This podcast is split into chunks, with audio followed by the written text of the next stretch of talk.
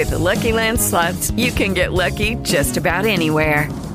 This is your captain speaking. Uh, we've got clear runway and the weather's fine, but we're just going to circle up here a while and uh, get lucky. No, no, nothing like that. It's just these cash prizes add up quick. So I suggest you sit back, keep your tray table upright, and start getting lucky. Play for free at LuckyLandSlots.com. Are you feeling lucky? No purchase necessary. Void where prohibited by law. 18 plus terms and conditions apply. See website for details. Hello, it is Ryan, and we could all use an extra bright spot in our day, couldn't we? Just to make up for things like sitting in traffic, doing the dishes, counting your steps, you know, all the mundane stuff. That is why I'm such a big fan of Chumba Casino. Chumba Casino has all your favorite social casino style games that you can play for free anytime, anywhere with daily bonuses. That should brighten your day a little. Actually, a lot. So sign up now at chumbacasino.com. That's chumbacasino.com. No purchase necessary. Group. Void were prohibited by law. See terms and conditions. 18 plus.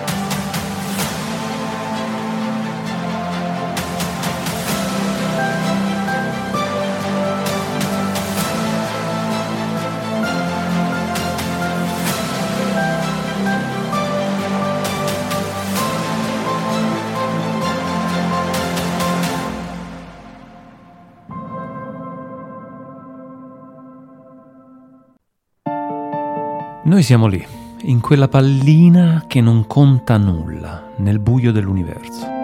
E lì sotto questa atmosfera così sottile, noi continuiamo a litigare, a prenderci ammazzate, ad ammazzarci. Questo lo ha detto Piero Angela, uno dei più grandi divulgatori scientifici della storia della televisione italiana.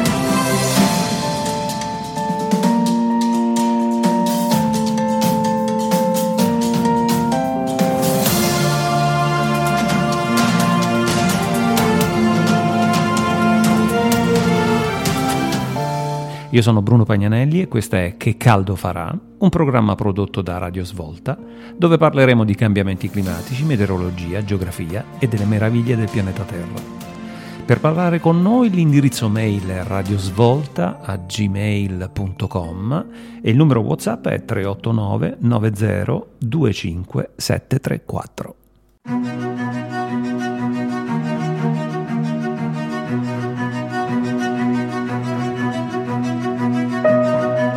Buongiorno, buonasera, bentornati, bentrovati a questa nuova puntata di Che caldo farà. Da un'idea di Radio Svolta, eh, questo podcast è alla seconda stagione, alla quarta puntata della seconda stagione, eh, grazie a questa follia eh, che mi hanno offerto come opportunità. Eh, ci troviamo a parlare di meteo, di clima, di meraviglia, di pianeta e di tutto quello che ha a che fare con questi cambiamenti eh, che ahimè ci riguardano. La puntata di oggi è una puntata eh, a mio avviso molto interessante perché cercherà in qualche modo di raccontarvi eh, quali sono i distrattori eh, e in particolare mi riferisco alle pesche per questo oceano di imbecilli, perché letteralmente di fronte a quello che stiamo vivendo, eh, il fatto di occupare lo spazio, le parole, il tempo per parlare di qualcosa che neanche andrebbe vista, neanche andrebbe notata, eh, probabilmente dà, il, uh, dà la misura di quello che sta succedendo dal punto di vista del focus, dell'attenzione. E siccome noi siamo un popolo molto incline a perdere il focus dell'attenzione, siamo un po' come le piante grasse, un po' come eh, i, i, cuccioli di pastore maremmano o i gattini, no? Ehm, vorrei parlare oggi di quello che sta accadendo nel mondo. Uh, faccio un riferimento mm, semplicissimo e stupido adesso alla produzione attuale delle olive quest'anno sarà veramente una tragedia e contestualmente um, andremo a parlare di quello che è successo dal punto di vista eh, mediatico um, in Italia, quando dal punto di vista climatico nel mondo sta succedendo veramente eh, molto molto di più. Siamo pronti, possiamo partire e benvenuti a questa quarta puntata della seconda eh, stagione di Che caldo farà. Ora, non so se avete notato, eh, parliamo intanto di meteo attuali. Non so se avete notato, ma praticamente dopo una piccola bolla di fresco eh, ci troviamo praticamente a ottobre eh, che di pioggia non se ne vede neanche una goccia e con una situazione di stabilità che è tipica della um, stagione estiva, eh, qualcuno la potrebbe chiamare, quelli che eh, tendono a negare la potrebbero chiamare la famosa ottobrata, in realtà eh, c'è una situazione per la quale veramente è, mm, la stagione autunnale sembra molto lontana e soprattutto siamo eh, in una condizione per la quale tutte le connotazioni fanno pensare a una stagione estiva ehm, ritardata. Ora, le massime di questa settimana saranno sempre a cavallo dei 30 gradi, soprattutto al centro, in pianura padana, la zona sud anche sarà eh, investita da, questa, da, questo calore piuttosto elevato, addirittura con punte di 31-32 gradi. La cosa più preoccupante in realtà è quello che sta avvenendo al nord, scusate, e eh, quello che sta avvenendo sulle Alpi. Le Alpi erano già in sofferenza lo scorso anno, eh, solo per dire la Svizzera in due anni ha perso il 10% dell'intera criosfera, quindi dell'intero patrimonio eh, glaciale del, della nazione. Sulle Alpi attualmente lo zero termico è su quote che oscillano fra i 3.900 e i 4.300 metri. Significa che ehm, non, si non si raggiungono temperature al di sotto dello zero eh, fino a quote elevatissime, quindi significa proprio al, in cima al Cervino, al Monte Rosa, al Monte Bianco e mh, mm, era di poco tempo fa praticamente la, la situazione piuttosto critica, rifugio Margherita in pieno eh, Monte Rosa che per circa nove giorni se non ricordo male eh, non aveva mai avuto temperature inferiori allo zero, quindi chiaramente questo provoca un, uh, uno scioglimento dei ghiacci, dei ghiacci perenni. Ora, i ghiacciai mh, mm, sono eh, incredibilmente in sofferenza eh, questa sofferenza è una sofferenza estrema e chi vive di agricoltura, soprattutto in quelle aree con l'acqua di fusione, eh, avrà una una stagione molto difficile. Fra l'altro questa situazione a livello globale eh, indica che ci sono milioni di persone, parliamo di bacini di 130 milioni di persone che dipendono dall'acqua di fusione delle montagne, soprattutto nel, nell'Asia meridionale. Se consideriamo anche quelle che sono verso la taiga, verso la tundra eh, russa, quindi Tagikistan, tutti, tutte le ex repubbliche sovietiche che si trovano in quella sorta di eh, pianoro immenso oceanico che porta poi al all'Artico con una pendenza limitatissima tutta quella eh, zona che vive di eh, acqua di fusione dell'Himalaya o del Tibet, eh, parliamo di circa um, un quarto di miliardo di persone.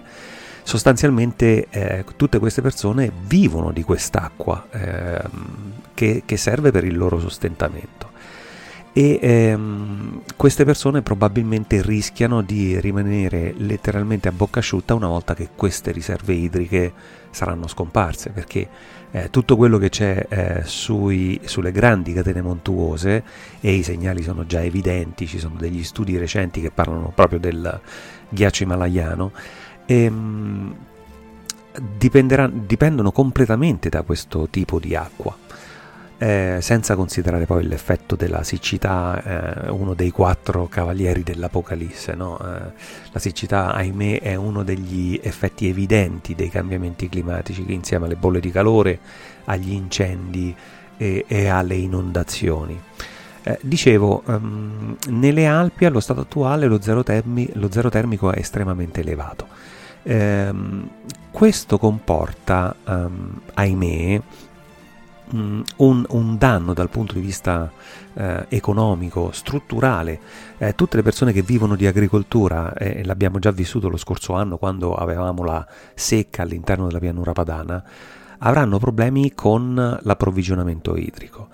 Ehm, questi problemi sono già evidenti in altre zone del mondo e se andiamo a riferirci a, quelle, a quei numeri che ho eh, enunciato poco fa, cioè quel bacino di circa 130 milioni che vivono direttamente di acqua di fusione, più quell'altro quarto di miliardo di persone che vive eh, diciamo quasi indirettamente da, dalla stessa acqua, eh, eh, si preannunciano tempi difficili soprattutto per le migrazioni. Per questo identico motivo, solo in India scorso, eh, nello scorso decennio si sono circa mosse 4 milioni di persone da una regione che era particolarmente arida ad altre regioni che garantivano quantomeno un minimo di sussistenza. Se volete leggere alcuni di questi dati e gli studi di riferimento, eh, c'è un libro di Gaia Vince che si chiama Il secolo nomade che eh, descrive compiutamente qual è la, la, la, situazione attuale e quali sono gli scenari. E quando parlo di scenari, eh, ahimè, io mi riferisco a quella migrazione che qualcuno ha definito eh, carico residuale, qualcun altro ha definito transumanza. Ci vuole coraggio eh, a definire questa gente in questi modi. Eh, però ripeto, quando parliamo di migrazioni, parliamo di persone che si mettono in cammino per eh, trovare una situazione che possa garantire loro la sopravvivenza. E se attualmente, nonostante tutto quello che era stato detto a livello propagandistico, eh, non sta avvenendo, anzi sta peggiorando, noi dovremmo trovarci di fronte entro poco tempo a situazioni che saranno ben peggiori rispetto a quelle attuali. E succederà così, succede attualmente, succederà così rapidamente che poi non avremo modo di buttarla in caciara come stiamo facendo adesso. Non avremo modo di raccontare puttanate alla società civile dicendo che la colpa è di qualcun altro, di quelli di prima, della Germania non, non ci saranno mh, mm, eh, le misure, non ci sarà proprio il tempo necessario per cercare di sviare il focus dell'attenzione. Saremo travolti perché facciamo finta di interessarci di una cosa, ma in realtà di questa roba non ce ne frega nulla. Non ce ne frega nulla di quello che sta accadendo perché la metto giù ancora più facile. Chi è ricco è ricco e gli altri si fottono. Questo è il reale problema attuale. E se voi pensate che attualmente è stata fatta dal punto di vista mediatico una propaganda che ha a che fare con veramente con, con dei, dei, titoli, dei, dei mh, soggetti e con soprattutto dei, um, dei, dati che fanno ridere, fanno letteralmente ridere, eh, cioè questa cosa dà la temperatura di quello che siamo diventati. Abbocchiamo a tutto.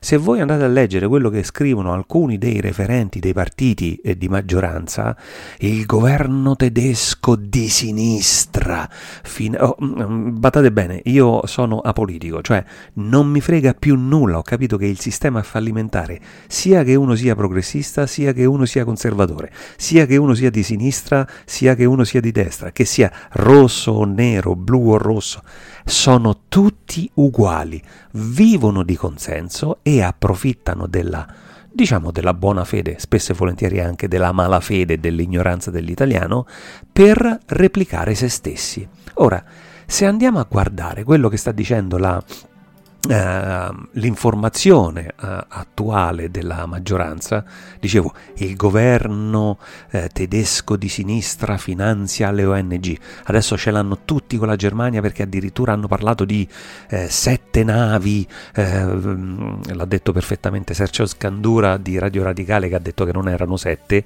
non erano al largo di Lampedusa e non erano finanziate tranne una dalla Germania. Se andate a vedere una nave, la Humanity Humanity 1 era finanziata anche dal governo tedesco, ne ha sbarcati 753 di migranti. Questo su una base di 130.000 arrivi, significa lo 0,6% del totale. In totale ONG battenti bandiera tedesca, eh, su questi 133.000, 170, ne hanno sbarcati 2.720, sono il 2% del totale. Ora, voi capite che in tutto questo passa in secondo piano poi se eh, diamo la colpa alla Germania, se nel nuovo Nadef ci sono circa 15 miliardi di ehm, spese in deficit. Lo ripeto, in deficit significa noi andremo ad, a, ad, ampliare il nostro debito pubblico proprio perché non abbiamo modo di eh, diminuire le spese. Fra l'altro se le diminuissimo toglieremmo servizi essenziali. E qui torniamo di nuovo a bomba a quello che è il discorso esodo biblico che dovremmo aspettarci. Questo ha a che fare moltissimo con il focus cognitivo dell'italiano. Mi spiego meglio.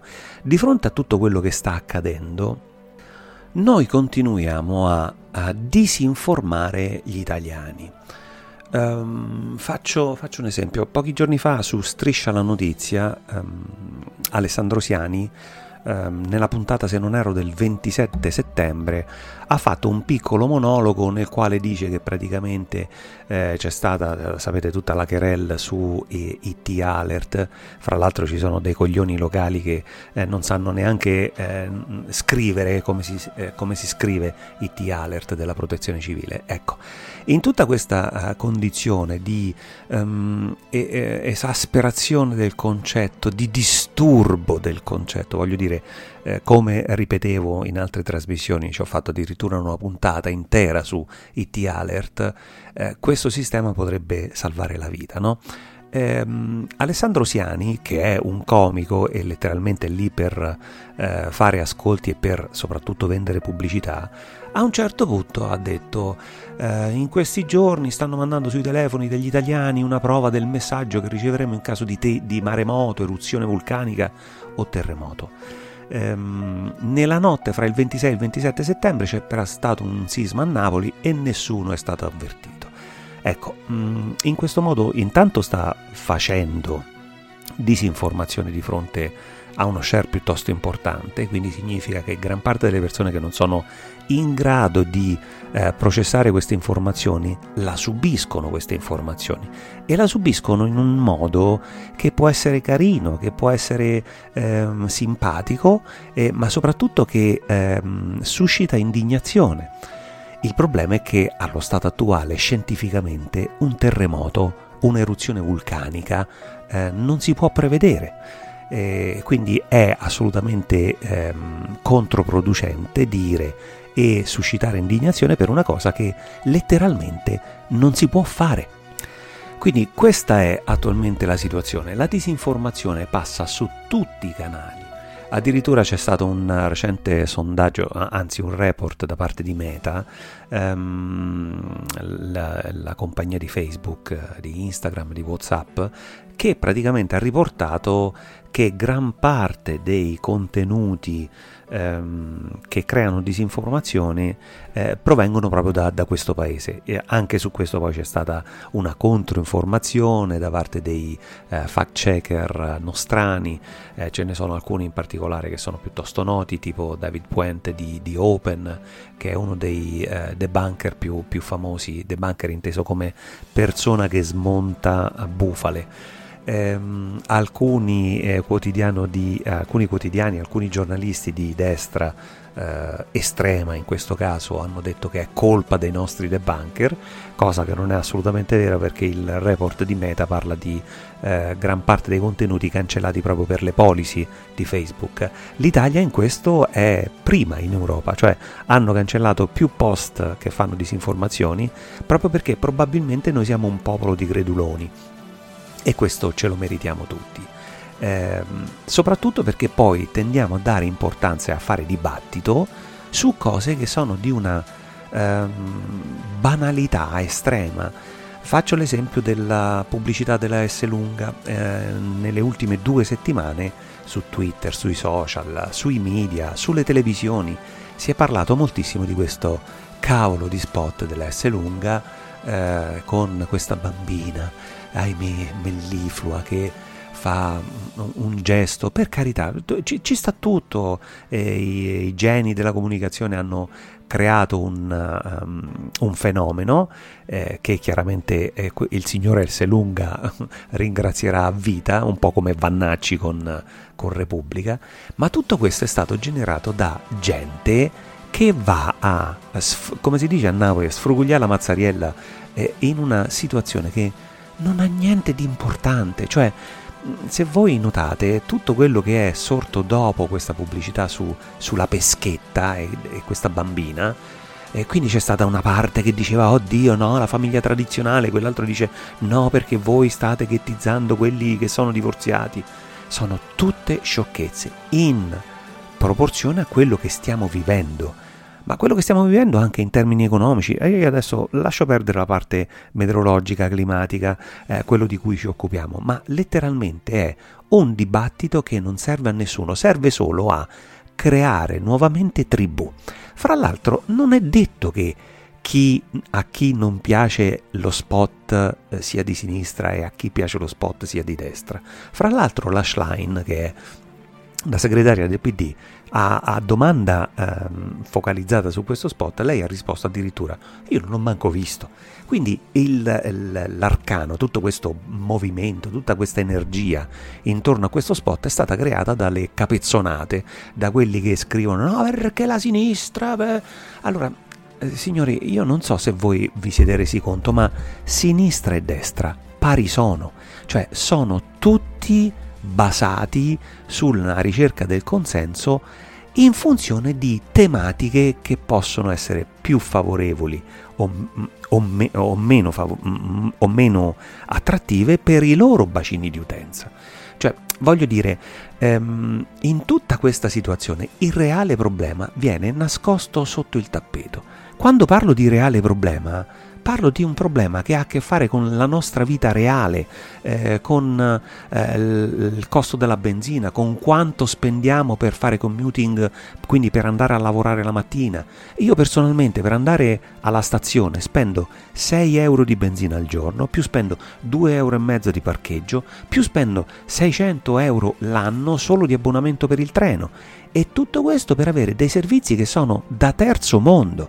Voi potete realmente avere il focus su una cazzo di pubblicità con una pesca? Io questo dico, secondo me siamo diventati realmente dei deficienti e su questa cosa noi eh, ci creiamo il consenso. Fra l'altro, tutta questa gente che fa dibattito è tutta gente che viene pagata da noi e noi contestualmente abbiamo ehm, premeditatamente delegato loro a risolvere i nostri problemi. Torno a bomba sulla facilità che hanno queste persone di creare disinformazione e mi riferisco a un caso di, al caso di specie, è un qualche cosa che è successo recentemente che ha ehm, messo una lapide sopra un procedimento che era stato ehm, creato e in qualche modo attivato da due eh, volontarie che eh, erano state rapite in Siria nel 2014, non so se ve le ricordate, si chiamavano Vanessa e Greta, sono state due volontarie rapite nel 2014 in Siria e poi liberate. Ehm, a gennaio del 2015 il senatore eh, Gasparri, eh, senatore forzista, eh, una domenica qualsiasi, decise che doveva scrivere un tweet dopo la loro eh, liberazione e scrisse un tweet che conteneva le seguenti affermazioni. Vanessa e, Greto, eh, Vanessa e Greta sesso consenziente con i guerriglieri e noi paghiamo. Quindi lui praticamente aveva detto che eh, per la liberazione era stato pagato un riscatto, quindi mh, mm, se lo dice un senatore probabilmente sono tentato eh, a credere, cioè credo, credo sia mh, mm, quantomeno un, un'informazione corretta, visto che è all'interno di, di, di quell'organizzazione che dovrebbe pagare, no? Quindi lui diceva che per questa liberazione era stato pagato qualcosa, cosa che non era ancora nota, ma soprattutto che queste due avevano fatto del sesso consenziente, cosa che era assolutamente falsa, e che il senatore Gasparri aveva trovato, come da lui eh, poi eh, specificato, in un sito che si chiama un sito di riferimento per le notizie, eh, un sito certificato ISO 9001, un sito che si chiama eh, piovegovernoladro.it, ma si poteva chiamare anche eh, Suka Suka sto bazooka, voglio dire, non c'era nessuna differenza. Il senatore, a differenza dei comuni cittadini, cioè di quelli che gli danno il lavoro, ehm, non può essere sottoposto a procedimento giudiziario. Questo lo dice eh, l'Aula del Senato, ma lo dice in funzione di quello che eh, è scritto sulla Costituzione sull'insindacabilità parlamentare perché si rientra nell'ambito dell'articolo 68 della Costituzione. Ehm, quindi il senatore quella domenica faceva attività parlamentare. Um, il reale problema eh, di, di, di, questa situazione, di questo eh, continuo ricercare consenso e quindi di continuare a colpire alla pancia dell'italiano è che poi un sacco di altre persone si sentono giustificate a fare la stessa cosa, quindi a fare dilazione, a fare eh, diffamazione. Il problema è che il senatore è mh, mm, una sorta di eh, guru per il quale non si può eh, procedere penalmente, quindi eh, la querela di eh, Vanessa e Greta è stata archiviata perché il Senato ha detto che non c'era mh, possibilità di procedere.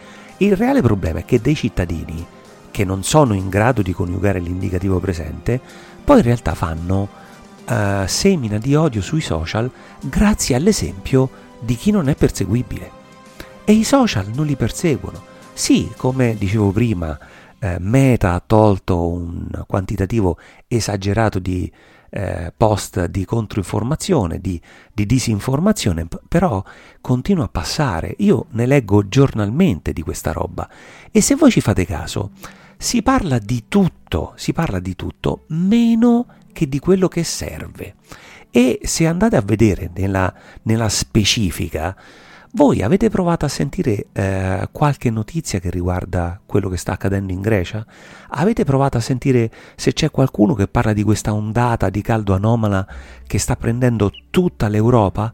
Avete sentito parlare qualcuno di quello che è successo in Cina o delle inondazioni che stanno prendendo il sud-est asiatico o di quello che sta accadendo in Sud America dal punto di vista climatico? Qualcuno vi ha raccontato di quello che è successo a New York in questi giorni? Qualcuno mi ha detto che New York in questi giorni, non so se vi ricordate il film The Day After Tomorrow, eh, era esattamente in quelle condizioni, cioè l'acqua era a circa 70 centimetri, cioè l'acqua della pioggia. Era pazzesco vedere le immagini, sembrava veramente di stare su un film. Non se ne parla, non se ne parla nella maniera più assoluta. È come se noi volessimo cancellare un problema che poi queste stesse persone che cercano consenso dovranno risolvere. Torno a bomba sui dati.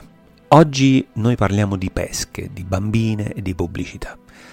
Eppure manca una quantità di ghiaccio che è tre volte l'Italia. Parliamo di un milione di chilometri quadrati di ghiaccio mancante, cioè non c'è, non c'è più, è sparito, e parliamo di ghiaccio che è eh, mancante dal fondo del mondo, cioè da quella zona dove eh, tutto parte, soprattutto la stabilità, la stabilità climatica, ma anche quella alimentare, mentre noi parliamo di pesche. I dati che hanno ehm, rivelato i satelliti fanno letteralmente impressione, eppure in Antartide attualmente manca eh, nella sua massima estensione invernale una superficie di ghiaccio pari a due volte la Spagna, tre volte l'Italia, 12 volte l'Austria, ok? Il ghiaccio che manca, um, a voi sembrerà strano, ma il ghiaccio che manca è importante soprattutto per una questione, perché eh, non attiva un processo di feedback negativo, significa il ghiaccio che manca è bianco, il ghiaccio è bianco, quindi il ghiaccio con quel colore fa rimbalzare, riflette la, uh, la radiazione luminosa. Se manca significa che quelle 12 Austrie mancante non fanno altro che essere più scure, significa che eh, assorbono calore. Voi direte, ma noi che cazzo ce ne facciamo? Cioè, ma, sti cazzi direbbero qui a Zuccaronia. Oh, perdonate sempre il, il linguaggio estremamente ehm, colloquiale, ma è realmente eh, necessario perché se no spesso e volentieri le cose non si capiscono. Se parliamo di criosfera, di eh, bilancio energetico, tutte queste cose, io cerco di rendere il più edibile possibile, il più mangiabile possibile eh, questo argomento. Però per farlo bisogna eh, qualche volta prendere qualche sonoro ceffone, che sono gli stessi che qualcuno mi ha inviato via, via post eh, chissà perché, perché probabilmente eh, condividono eh, i pensieri di altri eh, e quindi io rappresento il male perché probabilmente sono associabile a un pensiero di sinistra. In realtà io sono semplicemente eh, logico e cerco di eh, il più possibile di non farmi prendere in giro dalla propaganda. Dicevo, mentre noi pensiamo alle pesche, Um, il 10 settembre scorso il ghiaccio marino antartico ha raggiunto la sua massima estensione annuale, eh, 16,96 milioni di chilometri quadrati. Oh, la differenza sostanziale che c'è fra 4,16 milioni di chilometri quadrati è la più grande variazione stagionale del pianeta, cioè la mh, differenza che c'è di superficie gelata, ghiacciata in Antartide è la più grande variazione climatica che c'è sulla faccia della Terra. Per la prima volta, quindi il 10 settembre scorso, per la prima volta non sono stati superati i 17 milioni di chilometri quadrati, che è la massima estensione durante l'inverno del ghiaccio marino. Eh, la precedente, il record inferiore precedente era del 1996, de, chiedo scusa, 1986, eh, ma non si era mai scesi sotto i 17 milioni di chilometri quadrati. Eh, questo dato è eh, un milione di, milo- di, chilometri quadrati inferiore a questo record dell'86, ma è anche di quasi 2 milioni di, di chilometri quadrati sulla media massima antartica che va dall'81 al 2010. Quindi diciamo che eh, non mancano due Spagne, ne mancano quattro di Spagne sulla media. La tendenza alla diminuzione sostanziale è già evidente da diversi anni, ma, mm, ma, c'è una certa preoccupazione che questo possa essere l'inizio di un nuovo trend eh, a lungo termine del declino del ghiaccio marino. E una delle cose di cui abbiamo parlato molto spesso nella prima stagione di questo, di questo podcast era um, riferito a un ghiacciaio che fa praticamente da termometro. Se volete lo potete andare a cercare su, sulla, sullo storico del podcast, il ghiacciaio si chiama Twice e è definito il ghiacciaio del destino. Si chiama ghiacciaio del destino perché se dovesse collassare e i segnali continuano ad arrivare, ahimè, sono sempre più forti, noi ci troveremmo in serissimi guai, soprattutto con le aree costiere. Ripeto, attualmente eh, sulle coste del mondo vivono circa 2 miliardi e mezzo di abitanti. 2 miliardi e mezzo di abitanti, nonostante quello che dica Vannacci, Borgonovo, Porro o chi per loro Capezzone, sono un problema serio perché quel problema si eh, trasforma in migrazioni. E quando le migrazioni toccheranno anche eh, i paesi sviluppati, allora non potremmo più dire che è colpa della Germania. Una buona settimana, vi saluto con questa puntata che si chiamerà Pesche e Bambocci. Alla prossima. Radiosvolta.it Musica, cultura, approfondimento, informazione, sport. In diretta 24 ore al giorno tutti i giorni. Scarica anche la nostra app The Musical Box e quando vuoi ci siamo sempre. Music School, scuola di musica, recitazione e doppiaggio. Corsi di canto per i principali strumenti musicali. Rock, blues, pop, jazz, metal, funk e molto altro. Indirizzo amatoriale professionale anche per bambini. E con il percorso University puoi conseguire i diplomi del London College of Music per canto e per tutti gli strumenti da noi ora puoi studiare anche doppiaggio, recitazione e dizione. Ti aspettiamo in via Alessandro Polidori 28, Viterbo. Telefono 0761 304252 www.staffmusicschool.com Staff Music School, libero di esprimerti. C'è un pub a Viterbo che da oltre 25 anni rende perfette le tue serate. All'Andrews Pub ogni giorno una diversa serata farà da sfondo ad un menù da leccarsi i baffi Giochi a quiz, dart, dirette radiofoniche, spettacoli di magia, karaoke, concerti, da gustare con ottime birre artigianali e delizie. Andrews Pub si trova a Viterbo in via Francesco Baracca 13. Rimani aggiornato con noi tramite i nostri profili social.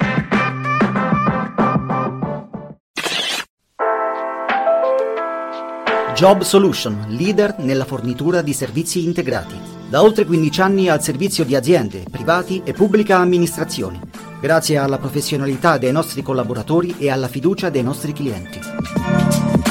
Offriamo servizi di pulizia civili e industriali presso supermercati, uffici, residence e condomini, strutture alberghiere, banche, centri commerciali, B&B, case di riposo e strutture sanitarie. Servizi di sanificazione e igienizzazione ambienti, servizi di portierato e controllo accessi, servizi di facchinaggio e logistica.